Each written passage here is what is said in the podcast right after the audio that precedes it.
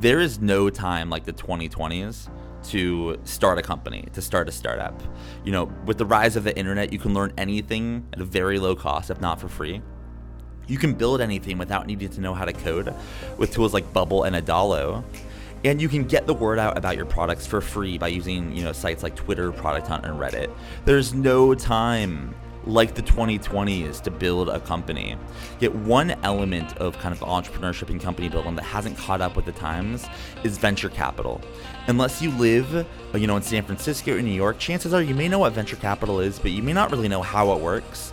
You may not know who the good VCs are, and you may not know how they think. So, with this podcast of forward thinking investors, I want to dive into this world. I want to help anyone in the world understand what is venture capital, who are the great venture capitalists, and how do they think about their day to day, with the goal to help more people understand how it works so they can go out and raise capital for themselves and they can build a billion dollar companies just like you know Larry did at Google or Travis did at Uber or Katrina did at Stitch Fix. That can be you, but it just takes some education. And I'm using this podcast as a medium to teach everyone more about venture capital. So if you want to learn about it, you want to dive in, you want to meet some awesome investors, stick around, listen to some episodes, and I, and I hope you enjoy.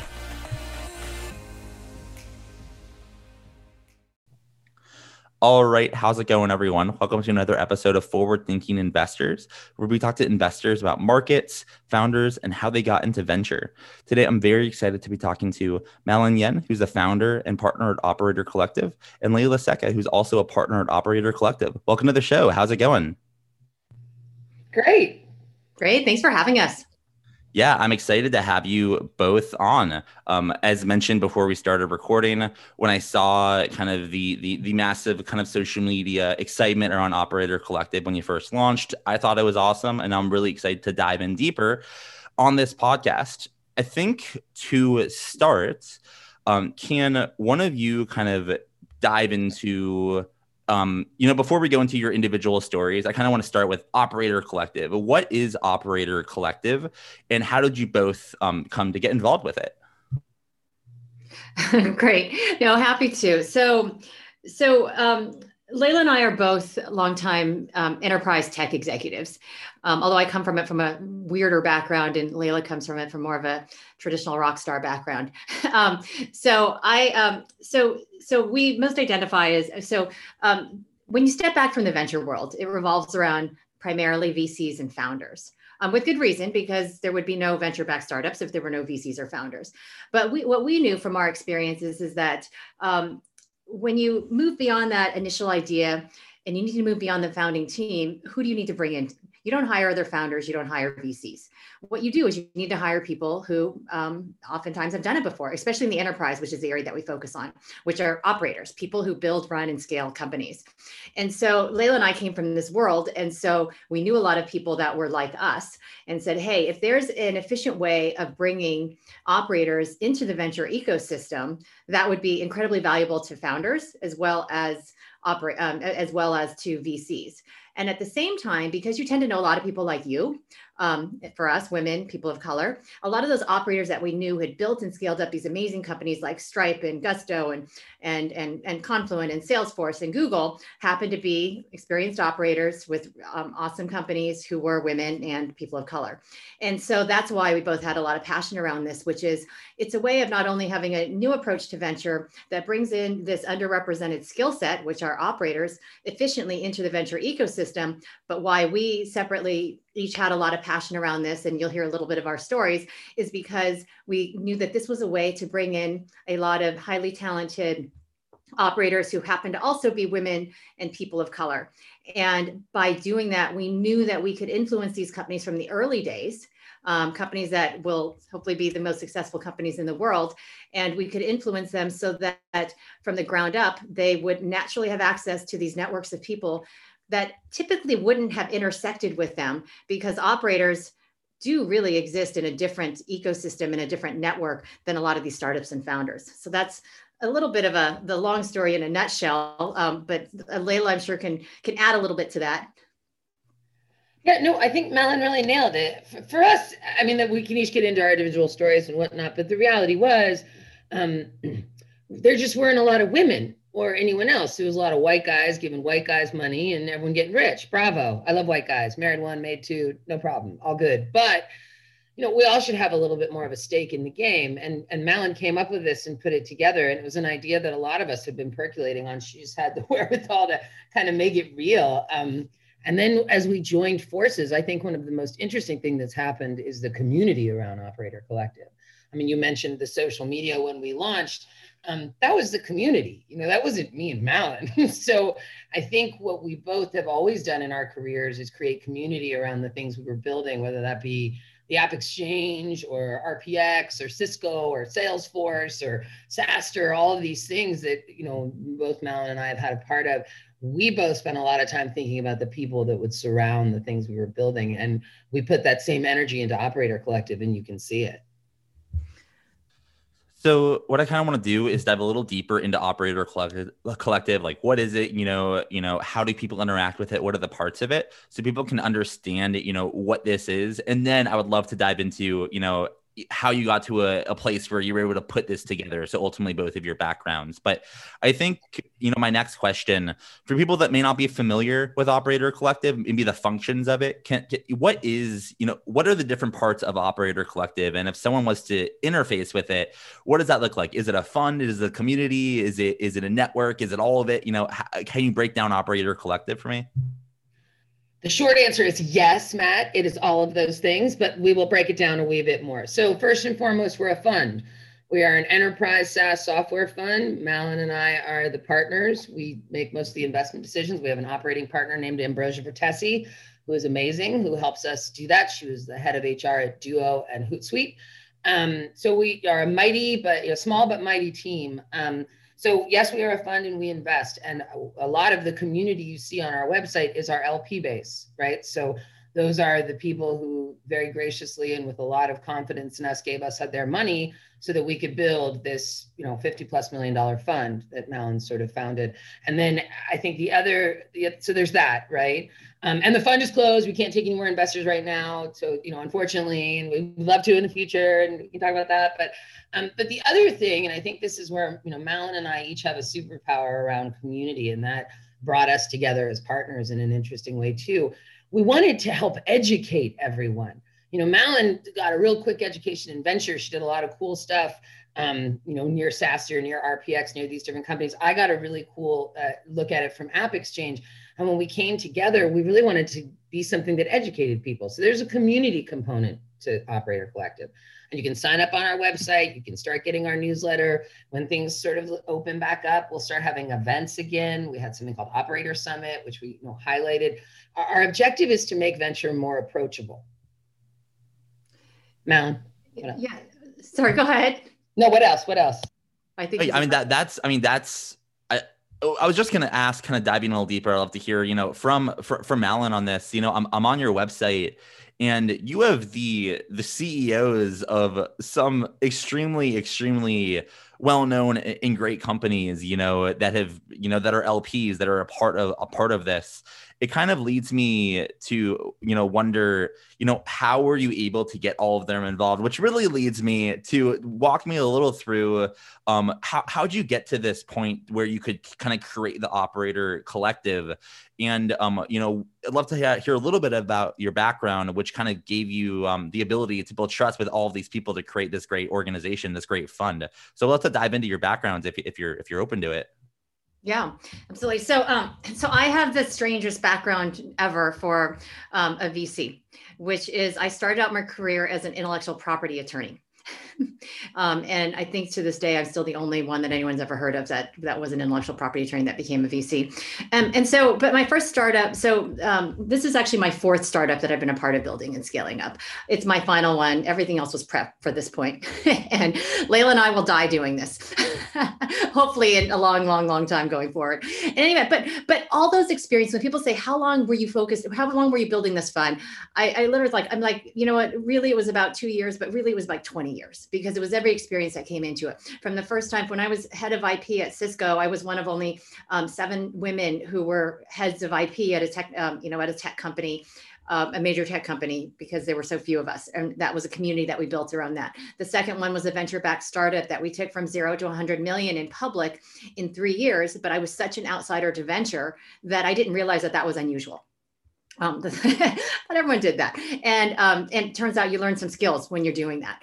Um, and then the third um, was a part of SaaStr, and then this is this is Operator Collective now. But all those experiences went into this, which is I most even with all those experience, I most identified as an enterprise operator who was on the outside, who was on the periphery, and not one of the the people who are part of the the the hip venture ecosystem. And it seems so inaccessible when you're on the outside. It's like wow, they're always like tweeting to each other and putting each other on lists and and all this. And i was like wow they're the cool kids. And like i'm this boring enterprise operator who's you know deals with patents all day. Um, and so but what i started to realize as i um, we actually ended up taking rpx private again. And um, and and so i found myself for the first time with a little extra time on my hands and said um, and I started to go on the journey that I think a lot of, and I'm going to generalize here a bunch. I totally get that, which is a lot of women are, we're so conditioned to be perfect at everything that we do, right? Perfect in our day jobs, perfect parents, perfect daughters, perfect family members, perfect friends, everything. Cause you, you, we, we, we don't want to let people down, which I actually don't think is a bad thing. And so, and so what happens with a lot of us women and what I was observing over time was that we give we work full time. Leyla had a humongous job at Salesforce. She has two boys and likes to spend time with her family. She has her priorities straight. And so what happens is you only focus on that and you don't focus on some of these other things that maybe other genders are able to do, which is maybe I do some deals, maybe I do some angel investing, et cetera. You throw in like the gender pay equity gap on top of that too. There were forces that you could see which were keeping people like us out of investing in venture and making it inaccessible and also not an area that we're comfortable with. And so said, if we could find a way, and I've been a builder, all of my companies have had a strong community aspect, is if we could actually find a way to make it natural for those networks that don't overlap to be able to overlap with each other and for these people to know each other, then that's how we're going to make things happen. And so both Leyla and I built a lot of products and launched a lot of new businesses that have grown up to be, you know, billion dollar plus businesses. And so we know we're, you know, meticulous about product market fit. Where's the gap? How do we do this? Um, the fact that our LP base is 90% women, 40% people of color, obviously was deliberate and doesn't happen by accident. But we started with who are these incredible operators that have been building up these companies and a lot of them quietly in the background. You've heard of some of them, as you can see from the website, but I bet a lot of those on the website you've never heard of because there were people like me who were like literally like quietly in the background building because I'm just trying to survive my day job and I'm trying to survive by, you know, being able to see my family and maybe get a little bit of exercise. So anyway, that's how it came about, which is we have to make it easier for these people who had these incredible skill sets to come into venture. And then from there um, was fortunate to you know you always remember like your first investors and the first people you came to. Um, leyla was actually not the first person i went to because i was so intimidated by leyla because she was like the like she was like like like for, for me, she was like the epitome of like success in, in SaaS. She like knew everyone. And so That's I was like, ridiculous. I can't approach. No, it's true. I was like, I can't approach Leyla until I have everything a little bit more set up. like literally, I was like, it's gotta be good because she was like, she was so revered. Um, and now I get to call her my partner, which is really awesome.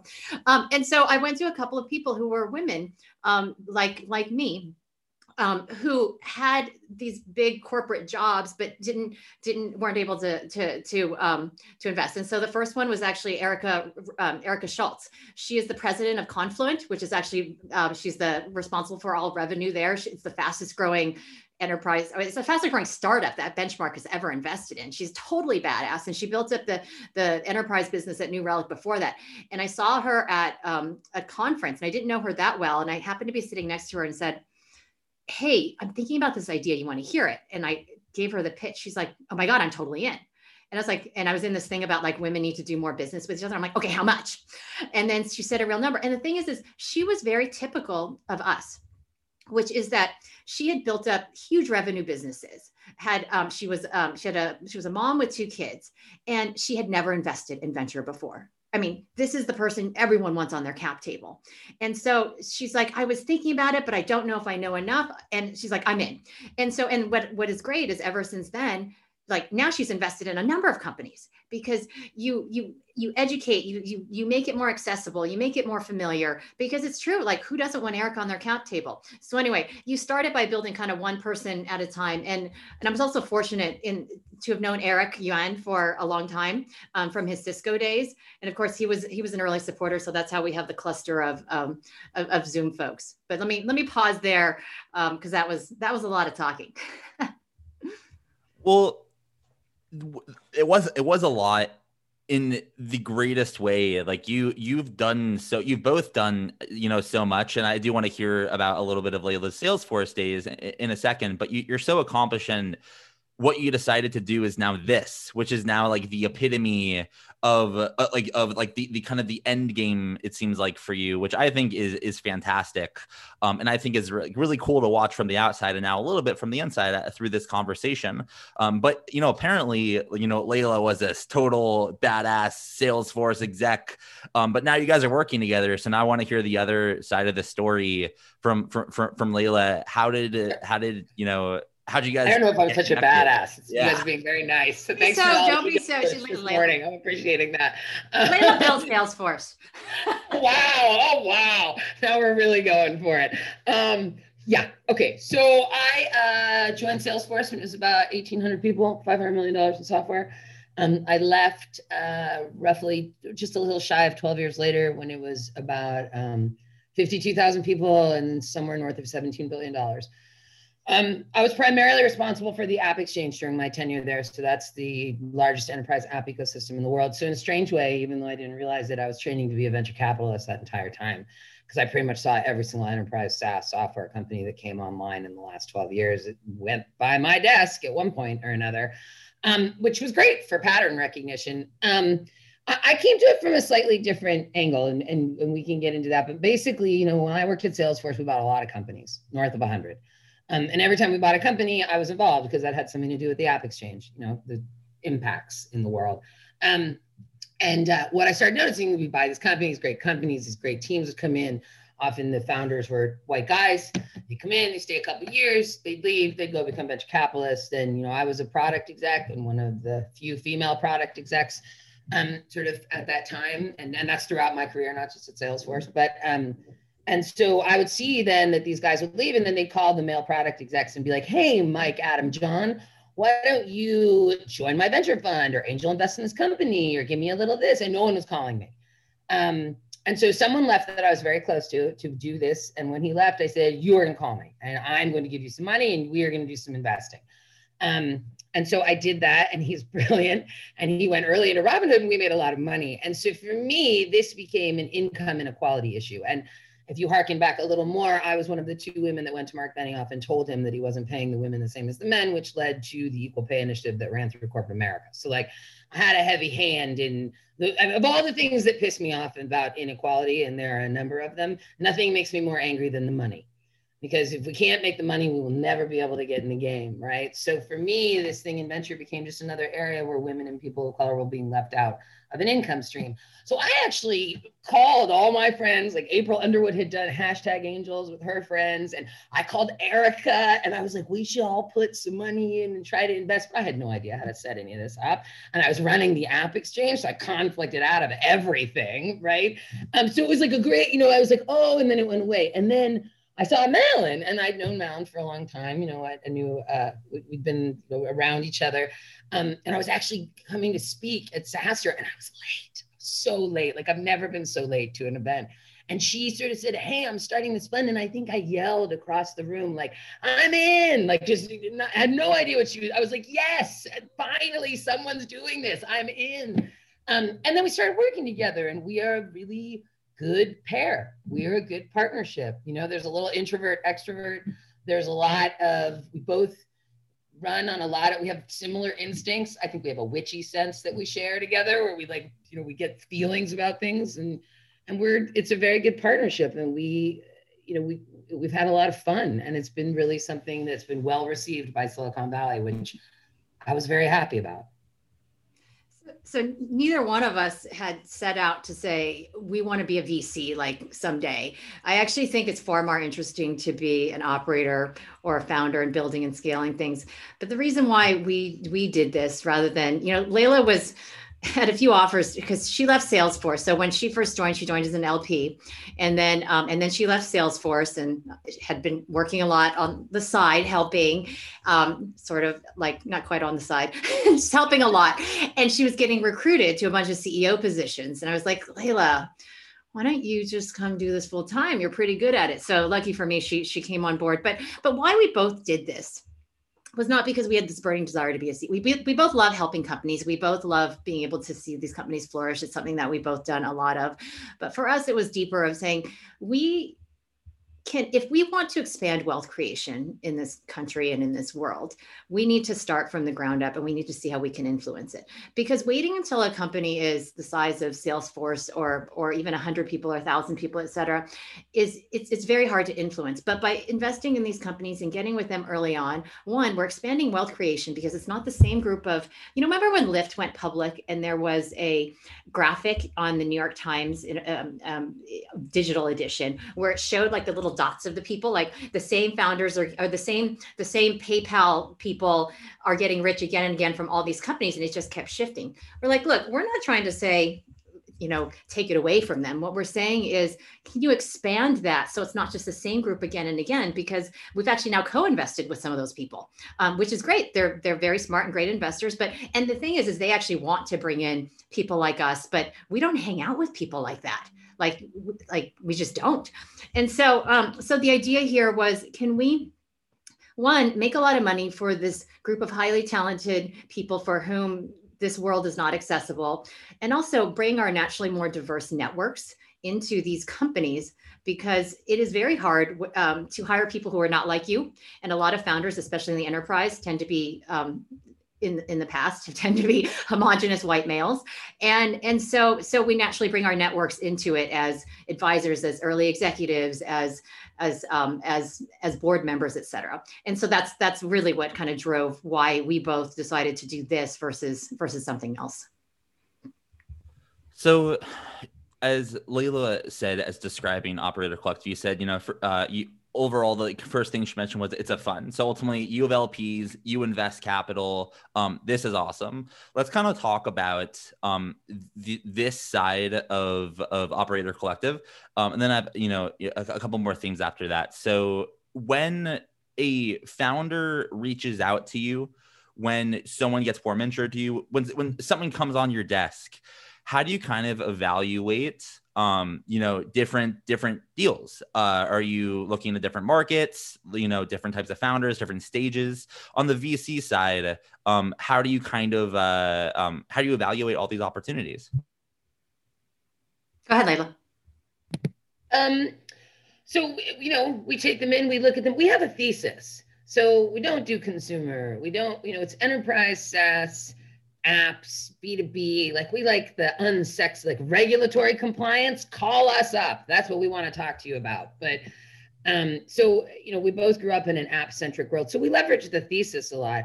But when something does cross our desk that's exciting, um, we either one of us takes it or in some cases our operating partner will take it if it's more HR related, just to sort of do a first call. We also do something where we have um, you know a time each week where we hear pitches if they're related and they sort of work I think for us, you know, there are sectors where we're doing stuff. We've done a lot in productivity, like developer productivity. We're seeing some really cool apps in that area and some cool solutions to old problems that have kept the product org sort of in the dark a little bit. And, and one of the parts of the company that's hard to understand what's happening. So there's exciting stuff in that.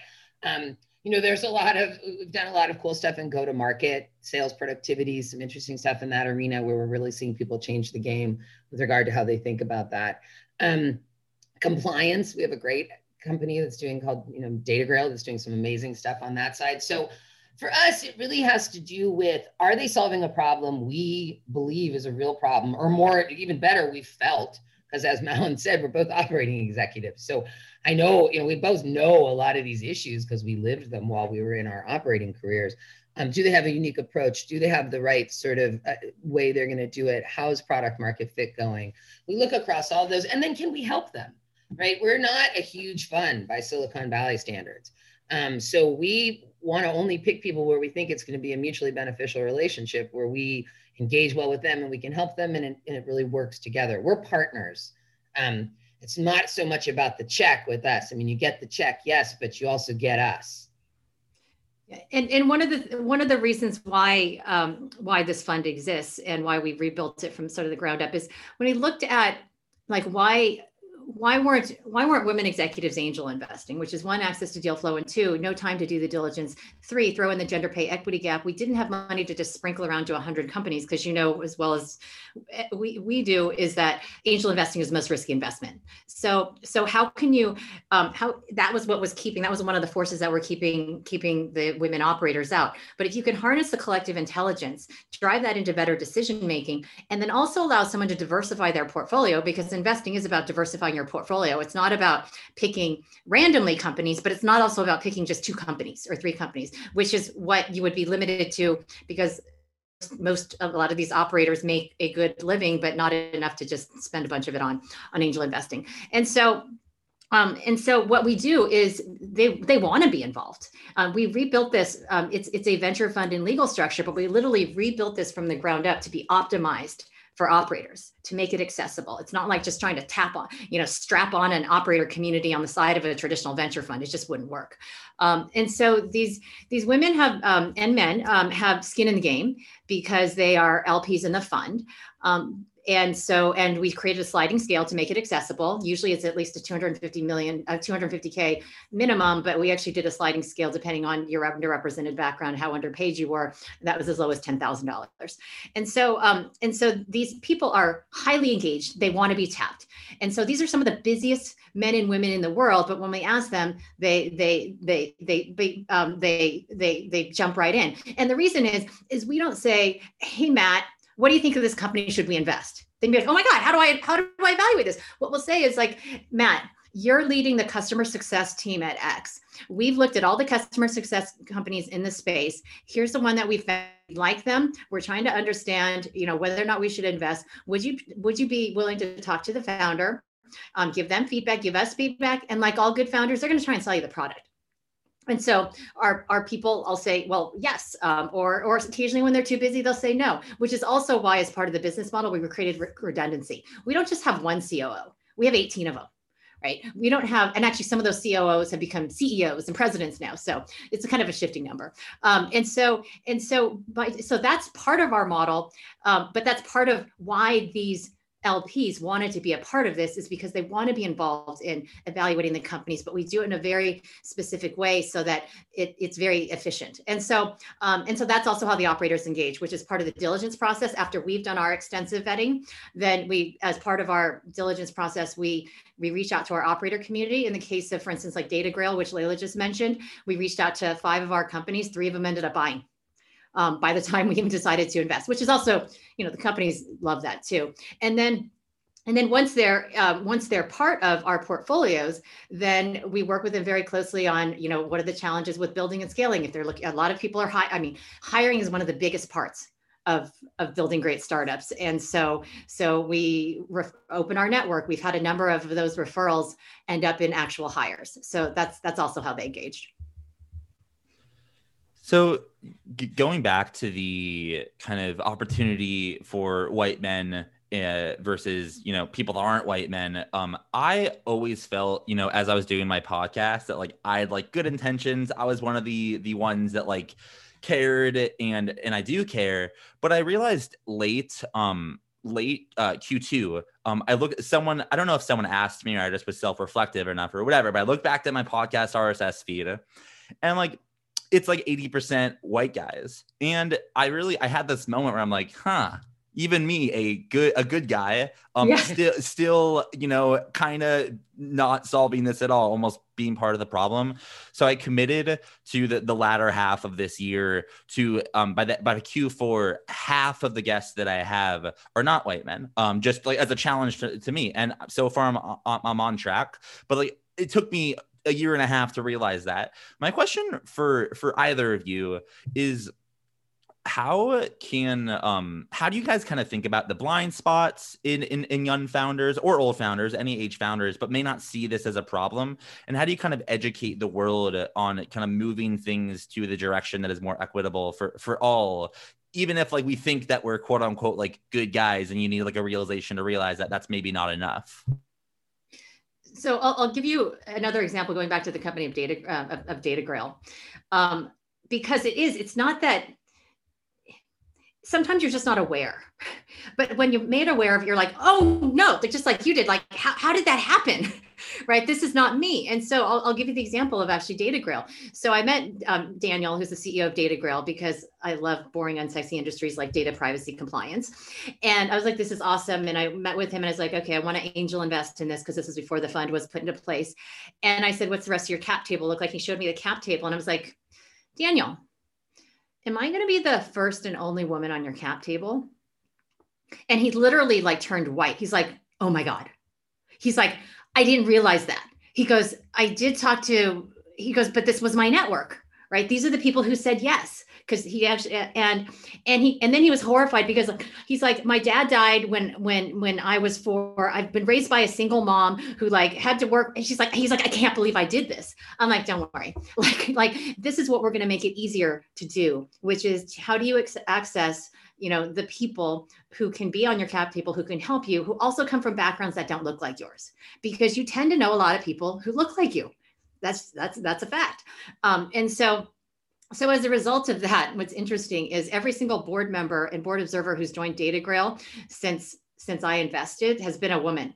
Um, it, we weren't like trying to like not have men. It just happens to be that case, as well as the the investor who ended up leading the seed um, is, is someone that we had brought in. And so part of this was when we looked at the problem of how do you make it natural for these people to intersect? Because if you don't know each other and you don't have the warm intros, because it's like if Daniel had randomly tried to reach out to some angel investor on LinkedIn who happens to be a woman or person of color, what are the chances that they're going to say yes? Um, but we can say, hey, this is a company we're thinking about investing in. This is what they're doing. This is a problem, et cetera, et cetera. Then one, they can invest because where they're invested in operator collective, or they might decide to angel invest on top of that. And so, um, and so I'm glad that that you had that moment. But I, I would say that most of the companies that we deal with don't have to be convinced that they want there to be um, diversity in their employee and their investor base. They see the value of it that time. I think we're privileged to be in you know in the in the situation like this. Um, and so and then on the second point that I'll, I'll, I'll mention too is we were very deliberate in building our lp base because what I actually didn't want to do is so most so enterprise technology, which is where we invest, it's the, the, stats are even worse than they are when you look at consumer and, and enterprise. So it's primarily dominated by a like a homogenous group. And so what we wanted to do was um, early on, I was like, what I don't want to do is substitute this group of like basically white males with a group of like white and Asian women and, and say, oh, that's diversity or rich white and Asian women. And so that's why we created the sliding scale. But that's also why we very deliberately went to people like Stacy Brown Philpott, who's incredible, right? She's a she just stepped down as CEO of TaskRabbit.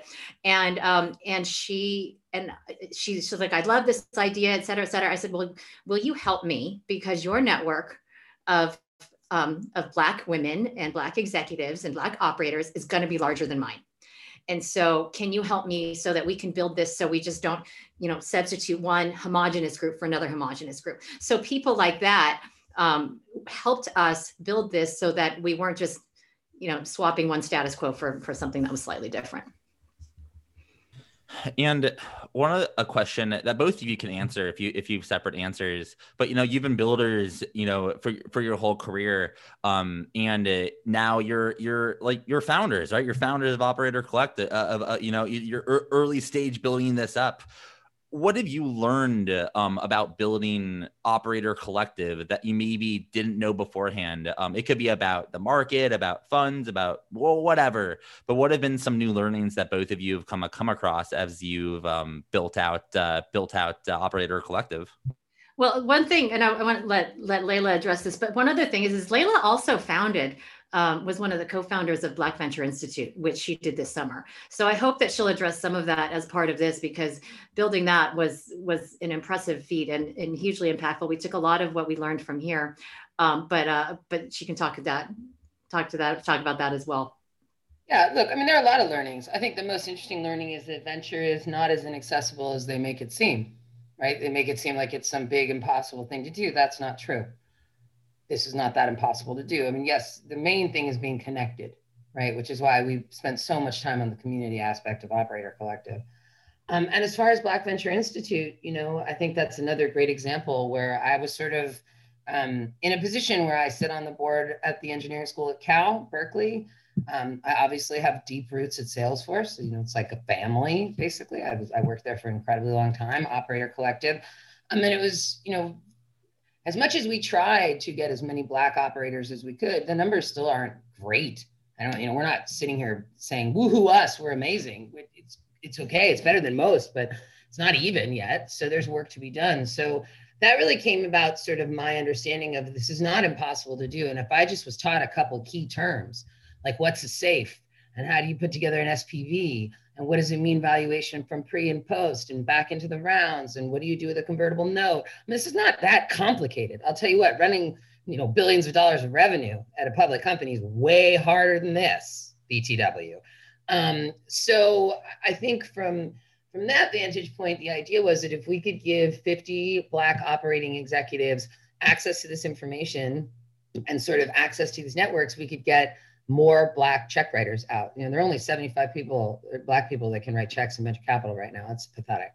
So, you know, as far as founding things, you know, I don't really freak out about that. I spent my whole life watching people taking vows for founding things, being founders of things that often just ended up on the shelf. Um, I think it's interesting. I'm much more interested in the people that we are doing this with and the team around Operator Collective and this community, community building around Black Venture Institute. I'm not just in it to make money. I mean, trust me, we're going to make money, but I would like venture capital to change. I would like it to look much different quickly. I'm not interested in waiting another 20 years. I want this to happen fast. So, whatever it takes to make that happen, that's what we're going to do.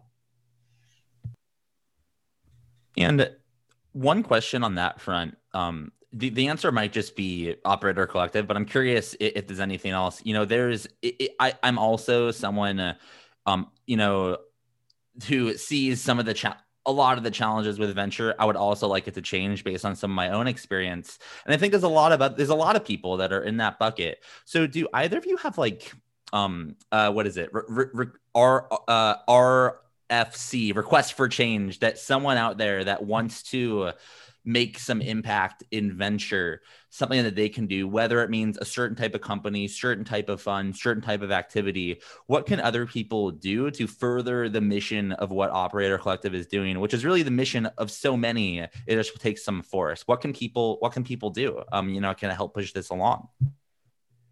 Look at what you did, Matt. I mean, you realized you weren't as woke as you thought you were, which I think all of us realized this year in some way or another. I consider myself very woke. I had a moment where I was like, wow, I'm not that woke, right? Um, so this was a year for all of us to do a gut check on that. And then you changed your behavior, right? Um, and you made a commitment to doing things a little differently. I think it doesn't have to be that complicated. I think people need, if you're hearing from white founders, just say I need to hear from black founders too, make it even, or, or I need to hear from women founders. You have a lot of control you know you can control what happens to your podcast to your fund to your company to whatever you're working on. I mean it was the same thing with equal pay at salesforce. Make a commitment to change and then hold to that commitment and eventually things start to move. Absolutely. Yeah i i, uh, I pr- appreciate that. And yeah it was very it was a very quick this a thing that I realized, but the impact is now. Um, I mean, my whole my RSS just check out forward thinking founders. That's like a very different RSS feed. Um, now That's rad. yeah, I, I appreciate it. Proud of yourself. I mean, it's not you didn't solve world hunger, but you did something. And if more people did stuff like that, things would look differently. Well, the hope is that the podcast keeps growing and I become, you know, the, the podcast becomes more well known. So then, it, if the podcast becomes more well known, so will women founders, so will black founders, and so will white founders. Just all, everyone will will become you know more known. Um, Mallun, for, for you as the as the um, you know, is one of the, like the, the creator behind this, the person that kind of spearheaded and founded Operator Collective. Do you have anything that you kind of wish, you know, in addition, more people were doing or thinking about, or almost like a, a wish list that you wish the industry could kind of just like um, kind of cross off one day? Um, that's a that's a big question. there's there's there, you know we want I you know I want a world where where um, you know where where the people in the leadership aren't you know are are uh, have have more have more diverse backgrounds right? Where you don't have um, a lot of the dynamics that we have now. But but backing up i guess i would say is that you can each one of us has a lot more influence than we think we do right? Your podcast does have an enormous amount because because when you highlight women and people of color who don't have who aren't recognized that makes a huge difference and so we have things that we can do that are within our control and then and and the other thing is is when you're building something um, is is that you both Leyla and I are meticulous about building, right? Which is what's the gap, what's the product market fit. You you do a lot of research, et cetera, et cetera. Um, I'm sure you do that when you when you're doing your podcast, which is what what what's what's what am I going to focus on? And so um, and so what I would say to people is like don't don't let don't let don't let what you think is the, um, the the status quo hold you back right? Don't let it's oh like venture is only done this way. I you know so many people told me like you're never going to raise a fund as a solo gp that's that's bigger than like five or ten million dollars. You've never been a vc before. You don't have a long track record. Um, by the way you should raise it from friends and family and you're never going to get institutional money. It actually turns out we have a $50 million fund where we have um, universities and foundations, which is very, very rare for a first time fund because you, you, you, you, you hear about that and you're like, you know what, I'm not going to accept that. But also you don't just dismiss it. What you do is you say like, why are they saying this and how can i counter that and actually turn it into a strength because the thing is is if i if i if we set this up as a typical venture fund one neither leyla and i would do it because it wouldn't be of interest to us but second when i was in the early days and it was just me it's like why would anyone fund me if I was raising a fund that was trying to be the next venture fund that looked like everyone else's venture fund? There's no competitive advantage and, and it's not compelling. And so when you, I would say that when, so anyone out there who's trying to drive change is listen to listen to the naysayers right listen to the naysayers not to stop you from what you're doing but to say how can i actually change that because this shouldn't be the case or here's how we're going to get around it and here's how we're going to actually turn it into a strength. And so that i hope that people feel the confidence that look if an intellectual property attorney can go from just you know dealing with patents all day to to running a venture fund like really kind of anything's possible and for my for my last question, you know, I'm sure a lot of people are listening to this and like, wow, like these people are badasses. Like, I want to learn more about Operator Collective. I want to get involved. I want to be an investment, things like that. If someone wanted to learn more about either of you, learn more about Operator Collective, um, and just kind of get more into your uh, ecosystem online or your your atmosphere, how, how can they do that? How can they kind of find you both kind of on the interwebs? Yeah would love would love people to to be part of our community. So operator collective is centered around a fund because that was that was the initial glue right that brought people together because because the other idea was like otherwise it's just like another women's dinner group that you have a lot of fun but then you go off and do everything else but so that's that's the glue that keeps everyone together but there's a lot of people who are part of operator collective who are not investors in the fund not everyone is in a position to be an investor in the fund but we love that they're actually part of our broader community so um, i hope that they sign up for our mailing list so that they get access to our events. Follow us on Twitter, LinkedIn, and otherwise. But but community is a big part of part of Operator Collective because as a as a there's a lot of ulterior motives behind Operator Collective, but one of the things also was that there's actually not a community for operators um, really uh, within venture because it is very founder centric, it is very VC centric. And so we also want this with Operator Summit and some of the other events is we want Operator Collective to be a community for operators, um, you know, in, in the tech industry. Cool. Well, I appreciate both of you for coming on to the podcast. I think what you're doing with Operator Collective is is, is really powerful, and I think it's already started to make waves in the industry, and you know we'll we'll continue to make waves. And just appreciate you giving up an hour of your time to coming on to the podcast. Thank you so much for coming on. Thanks, Matt. Thank you, Matt. Thanks for having us.